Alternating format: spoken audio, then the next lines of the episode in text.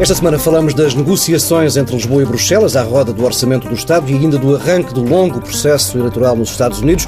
Maria Lourdes Rodrigues, Mota Amaral, eh, vamos ao orçamento, ou melhor, ao braço de ferro que tem entretido o Governo Português e a Comissão Europeia. O esboço do orçamento apresentado por Mário Centeno levantou dúvidas em todas as instituições eh, por onde passou e que foram analisando o documento, quer a nível nacional, o TAU e o Conselho das Finanças Públicas, quer eh, externamente, a Comissão Europeia, agências de rating, por aí fora. Ao que a TSF revelou ao final da manhã, as negociações técnicas com a Comissão Europeia estão encerradas. Fica agora eh, apenas a faltar a parte política, leia-se falta receber luz verde do Comissário Pierre Moscovici e depois do Colégio de Comissários. À hora que gravamos eh, esta edição de Pares da República, já há notícias que dão como certo eh, o ok do Comissário Moscovici, algo que a TSF ainda não conseguiu confirmar, ficando apenas a faltar o acordo político do Colégio de Comissários. Hum, começo por perguntar-vos como é que assistiram a todo este hum, processo negocial dos últimos dias, Maria Rodrigues. Bom, uh, muito boa tarde.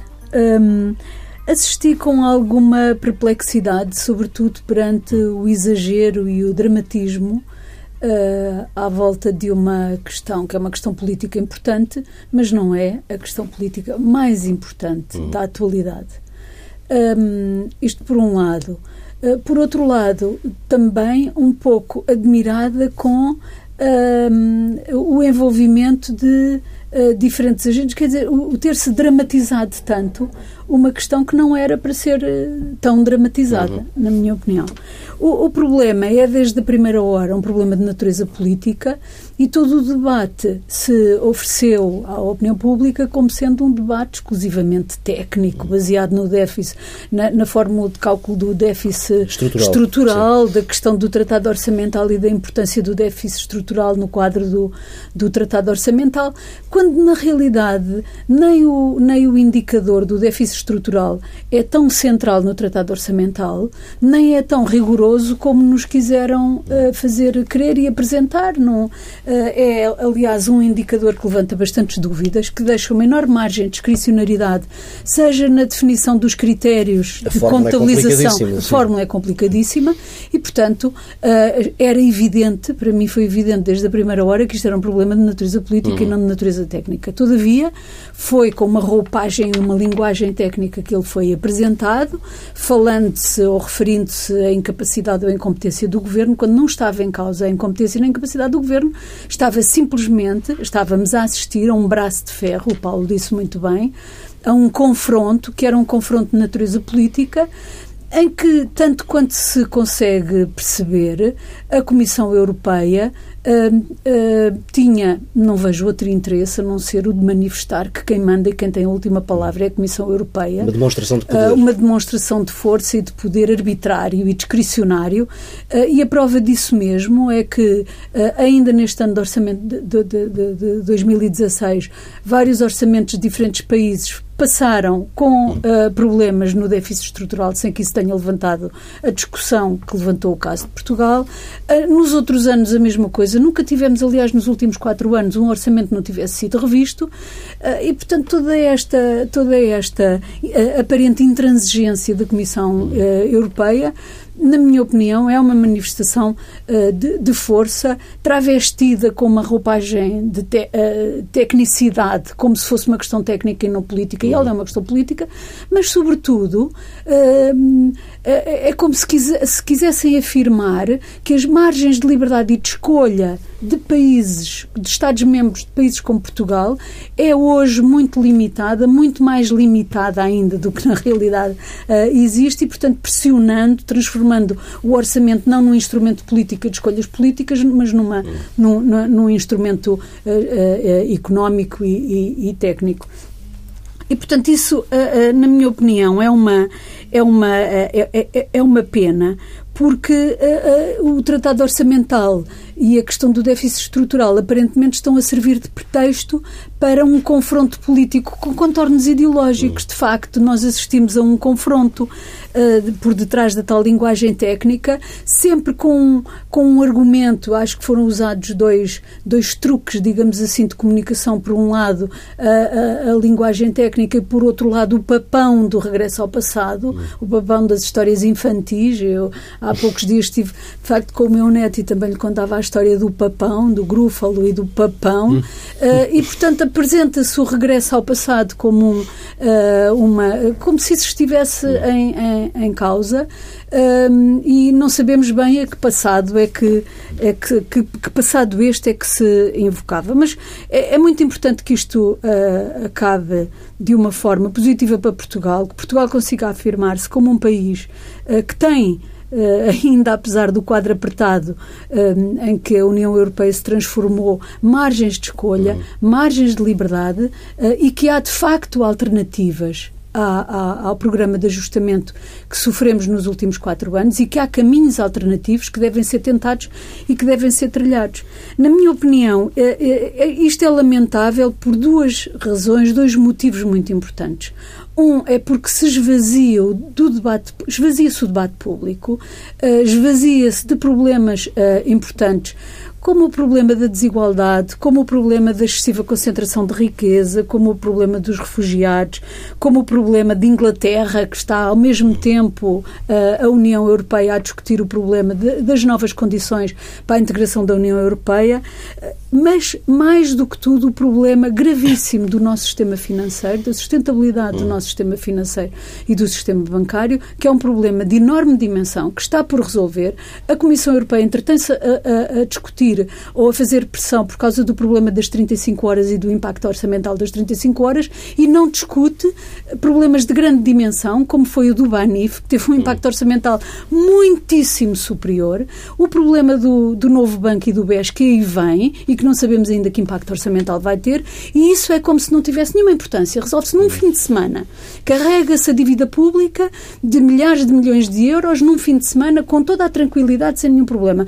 E depois discute-se de uma forma acalorada e dramática a questão da, da, da, das 35 horas ou outras questões que têm impactos orçamentais que são muito, muito, muito menores. Portanto, isto, isto eu acho que é, por um lado, desvia-nos dos reais problemas que, que o país ainda tem e, e, e depois também impede a Europa, de facto, de ver a grande vantagem do que aconteceu em Portugal, que foi a integração de dois partidos que são críticos em relação à Europa, que são críticos em relação ao sistema e que Portugal. Uh, teve a capacidade de os integrar no sistema político, de os fazer participar, eh, de os fazer envolver eh, em algumas das regras e, das, eh, e, dos pactos que estão estabelecidos e a Europa não valorizar isto. E todos os dias lembrar que aquilo que está em causa é de facto o, o maior pendor para a esquerda do governo português, acho que é de uma falta de visão, uma falta de sentido democrático, uma falta de espírito de uh, pluralismo que a regra uh, deve reinar nas democracias. Mota Amaral. Concordo em muitas das coisas que disse a professora Maria Lourdes Rodrigues. Algumas outras seria mais leve na, na observação. É, a parte em que concordo é a, a crítica a esta encenação. Uhum. Há uma espécie de coreografia relativamente aos orçamentos dos países pequenos. Porque quanto aos orçamentos dos países grandes, alguns dos quais se verificam grandes eh, desvios. Sim, não ouvimos eh, falar Ninguém deles. fala deles eh, e eles têm o seu semestre europeu com um visto bom e luz verde imediatamente. Hum, este exagero de afirmação de poder de Bruxelas acaba por ser matizado quando entram em cena os políticos de Bruxelas.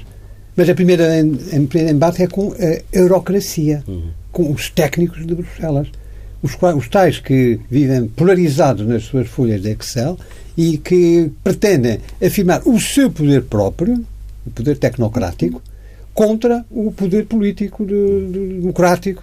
Eh, ora, eh, este fenómeno que se verifica no âmbito europeu e que tem causado grandes prejuízos ao processo de integração europeia. Exatamente. Porque, de facto, os cidadãos na medida em que eh, ficam a perceber que afinal os seus legítimos mandatários uh, contam pouco perante as barreiras que lhes interpõem os tecnocratas, uh, também tem um uh, reflexo nacional.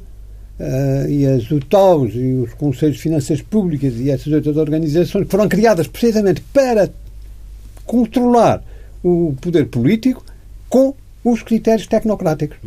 E dá a impressão que o poder político que promoveu a, sua, a criação desses organismos é um poder Agora político que não acredita em si próprio hum. e que pretende, invocando uma suposta independência, uh, sujeitar à, à tal uh, observação tecnocrática as decisões que pretende tomar. Afinal, para as enviesar no, dentro do objetivo ideológico que preside às suas opções. A esse respeito, uh, concordo também com o que disse a professora Maria dos Rodrigues, quando uh, assinalou que se faz um bicho de sete cabeças a propósito de questões uh, mas quando chega à altura das grandes decisões que afetam o sistema financeiro, é, é sempre à frente. Ora, há aqui certamente um problema que tem que ser encarado pelos responsáveis europeus. E quando falo dos responsáveis pelo firma, aos chefes de governo e aos chefes de Estado, que não podem manifestamente assistir a esta degradação da imagem das instituições europeias e do próprio projeto da União Europeia, que é um projeto tão fecundo, um projeto tão decisivo, que merece o, o que seja necessário fazer para ter sucesso. Hum. Mas está a ser manifestamente prejudicado com esse tipo de comportamento. Repare-se, o que são os próprios organismos de topo que vêm criticar uh, as medidas de austeridade impostas ao longo, com a ferro e fogo ao longo desses últimos anos. Já houve alguns relatórios de, das instituições europeias sim, a, a fazerem autocrítica sobre as políticas que foram impostas nos últimos anos. O Tribunal, o Tribunal de Contas Europeu, com o último relatório. Mas há um, mas há um relatório do FMI é? também sim, com o mesmo exatamente. conteúdo e já sim. anterior. Eh, portanto, verifica-se que por esse caminho se fez, se fez mal se as consequências foram danosas. E, apesar de tudo, há uns uh, indivíduos que continuam a querer que se siga pelo mesmo caminho e a aplicar as mesmas regras, pensando que com isto vão melhorar a situação, quando já é uma, uma ilusão clássica. Se se repetem as mesmas coisas, não podem ser diferentes os resultados.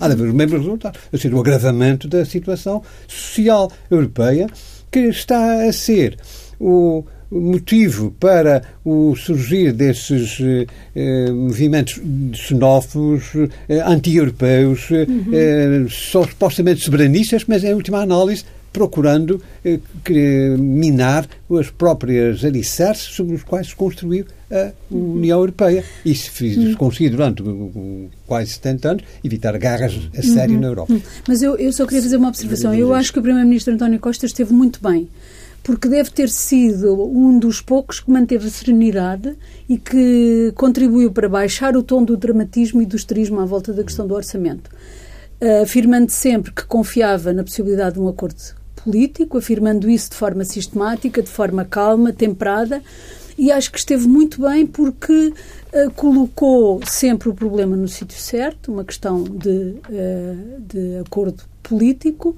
uh, e inspirando uma grande confiança em relação à possibilidade de resolução do problema, como veio a ser. Agora, o esterismo à volta o, da situação. Tinha é... também o exemplo grego como, como referência em que esse tratamento mais a quente das, das questões não ajudou nada, não é? Sim, sim, sim, é verdade. Não sei se o, se o, se o exemplo grego, não sei se o exemplo grego uh, foi ou não inspirador. O que sei é que começa a fazer parte do perfil do Primeiro-Ministro essa, uh, essa tranquilidade, essa confiança que tem na possibilidade de, com acordo e com negociação, uhum políticos, de, insisto nesta tónica, sem se deixar cair nas, nos aspectos técnicos, sem se deixar cair nessa armadilha, no fundo, afastando-se daquilo que são as, as armadilhas que lhe são lançadas, de uma certa tecnicidade e de um certo dramatismo, e mantendo-se na sua linha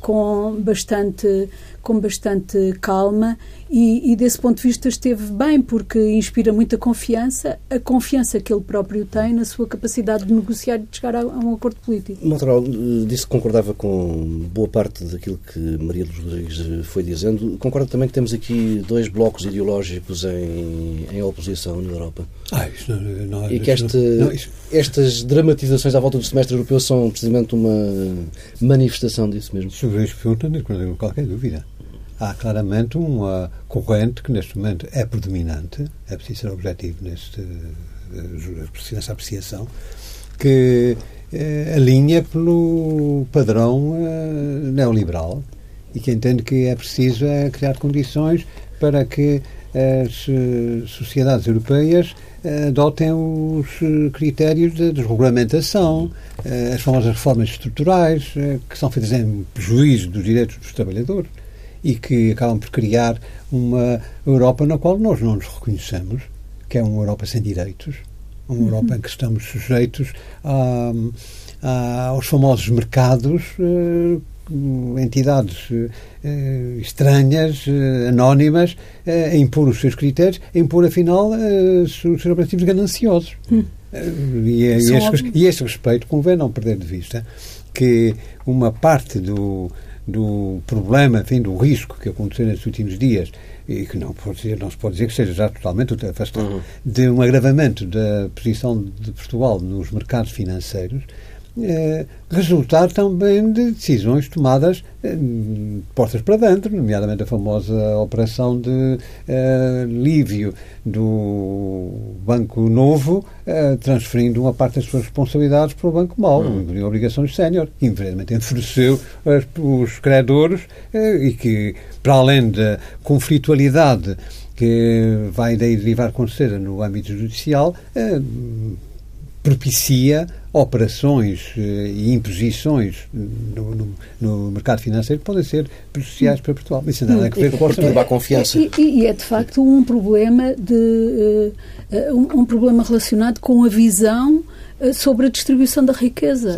O, o, relatório o, o, último divulgado sobre uh, a distribuição de riqueza que dá conta de que uh, 1% dos mais ricos concentra 50% do rendimento uh, mundial e que isso é uma tendência que se vem agravando nos últimos 30 anos. É evidente que há por detrás de toda esta política uh, o objetivo de defesa da continuidade de políticas e de procedimentos que conduzam a uma maior concentração de riqueza e não a uma redistribuição de riqueza.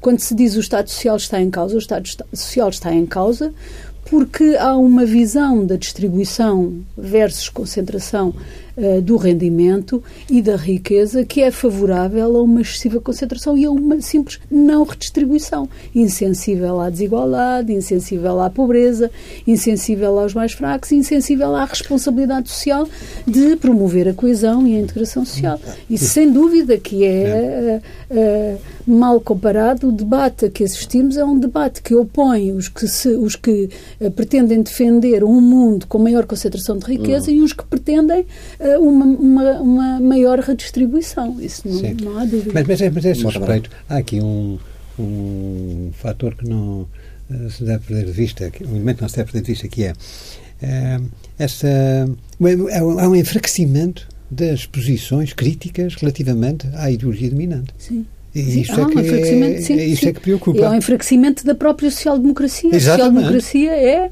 uma orientação uh, plural pela redistribuição, por uma certa redistribuição de riqueza e que hoje está uh, muito encostada é. muito encostada à parede, muito sem alternativa, sem capacidade de afirmação dos seus valores e da, é, da sua e, e, depois isso transparece na, na, própria composição do, do Conselho Europeu e do facto Sim. de haver, haver embora um, governos que serão mais à esquerda outros mais à direita, uh, o resultado não, deste, deste diálogo e acaba por não se não ver. funciona. e o que se prevalece é esta, esta tal eh, não alternativa é, que afinal foi inventado precisamente para impor, impor um determinado as famosas políticas Tina. Uh, vamos, deixem-me mudar de, de, continente e vamos ao arranque do processo eleitoral nos uh, Estados Unidos. Esta semana, o caucus do estado de, do Iowa marcou o início das primárias para a escolha dos candidatos presidenciais, quer do lado republicano, quer do lado democrata. Houve surpresas nos dois lados. No Partido Democrata, Hillary Clinton bateu Bernie Sanders, mas por uma unha negra, foi por muito, por muito pouco que, que, conseguiu vencer, e isto pode ser quase visto, digo eu, como uma vitória de Bernie Sanders, ele que é, na prática, um outsider do, do Partido Democrata, com financiamento exclusivo de pequenos doadores, está a lutar contra a grande máquina de campanha de Hillary Clinton.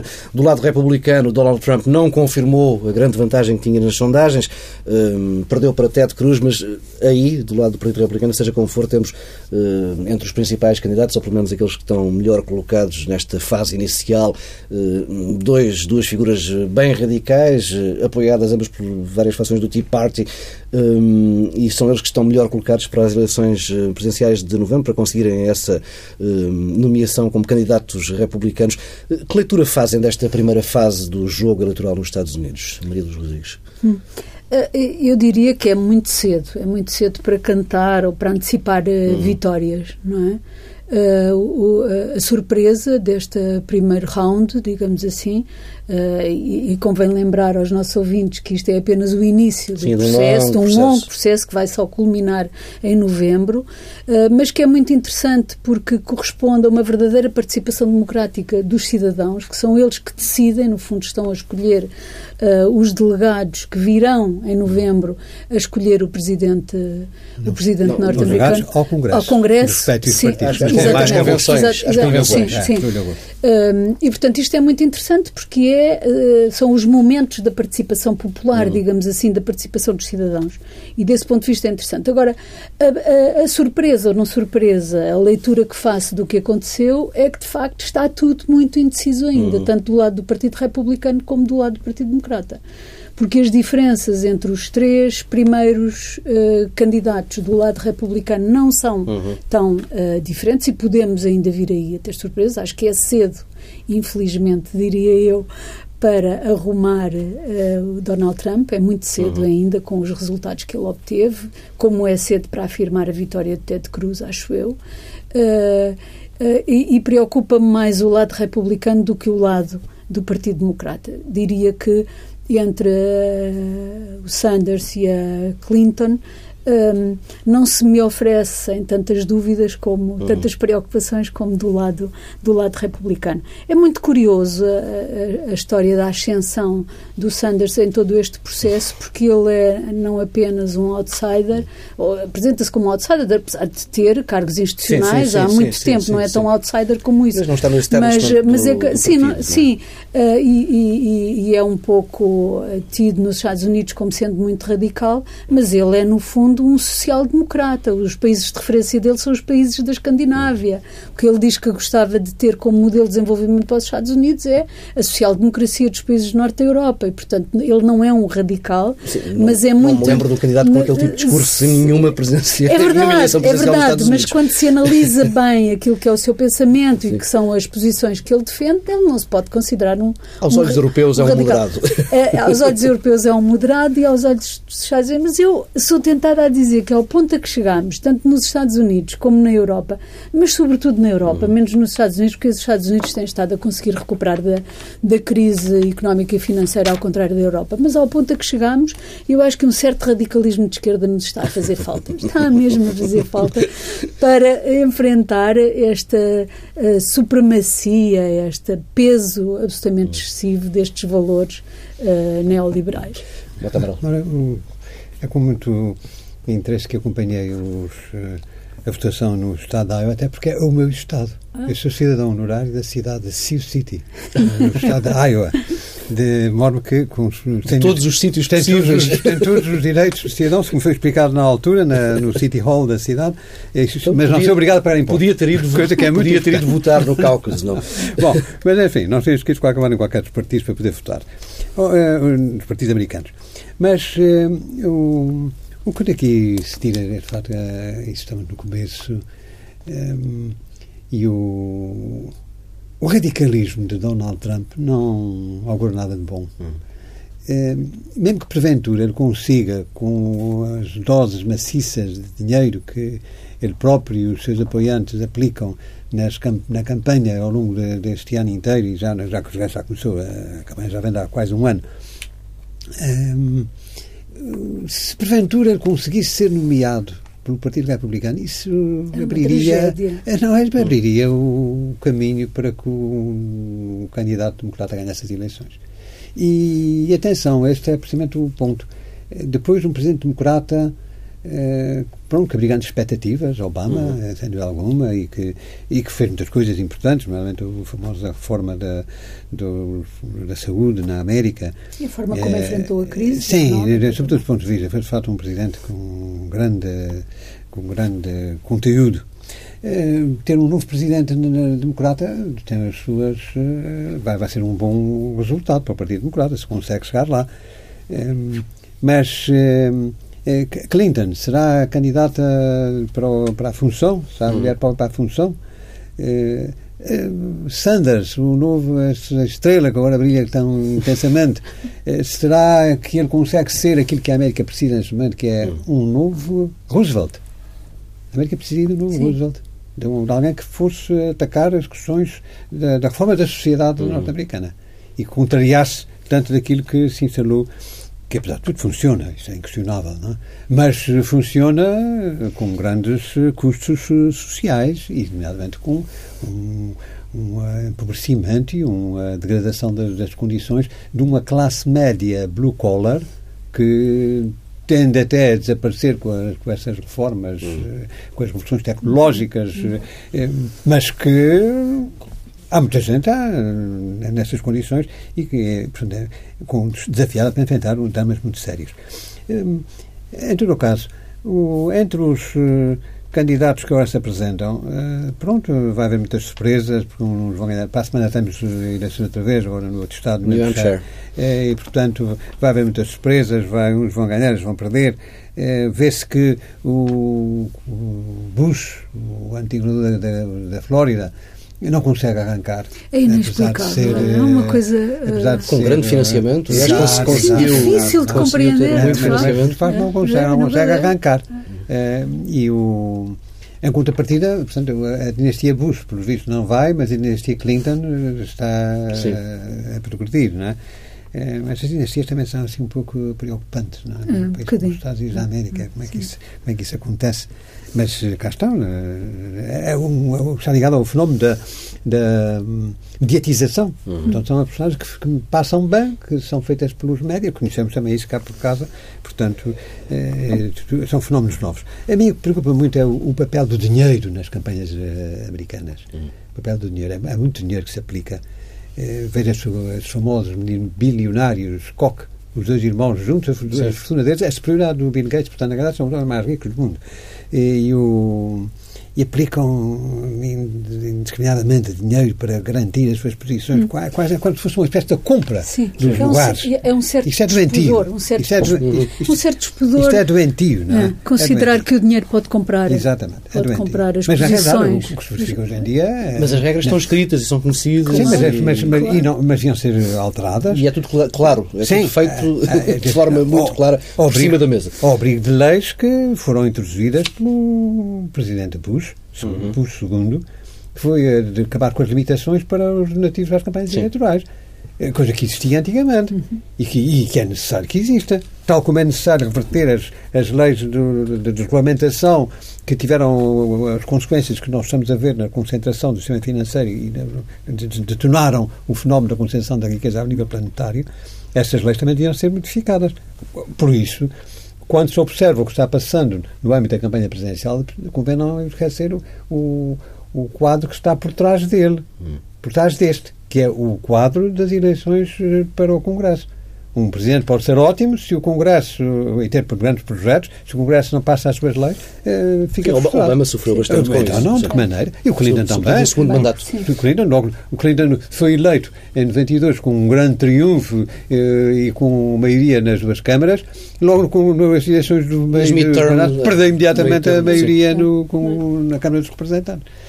Portanto, é preciso olhar para isto. É certo que, quando há uma campanha estimulante, há muita gente que depois entra no Congresso uh, agarrada às abas do casaco do Presidente, não é?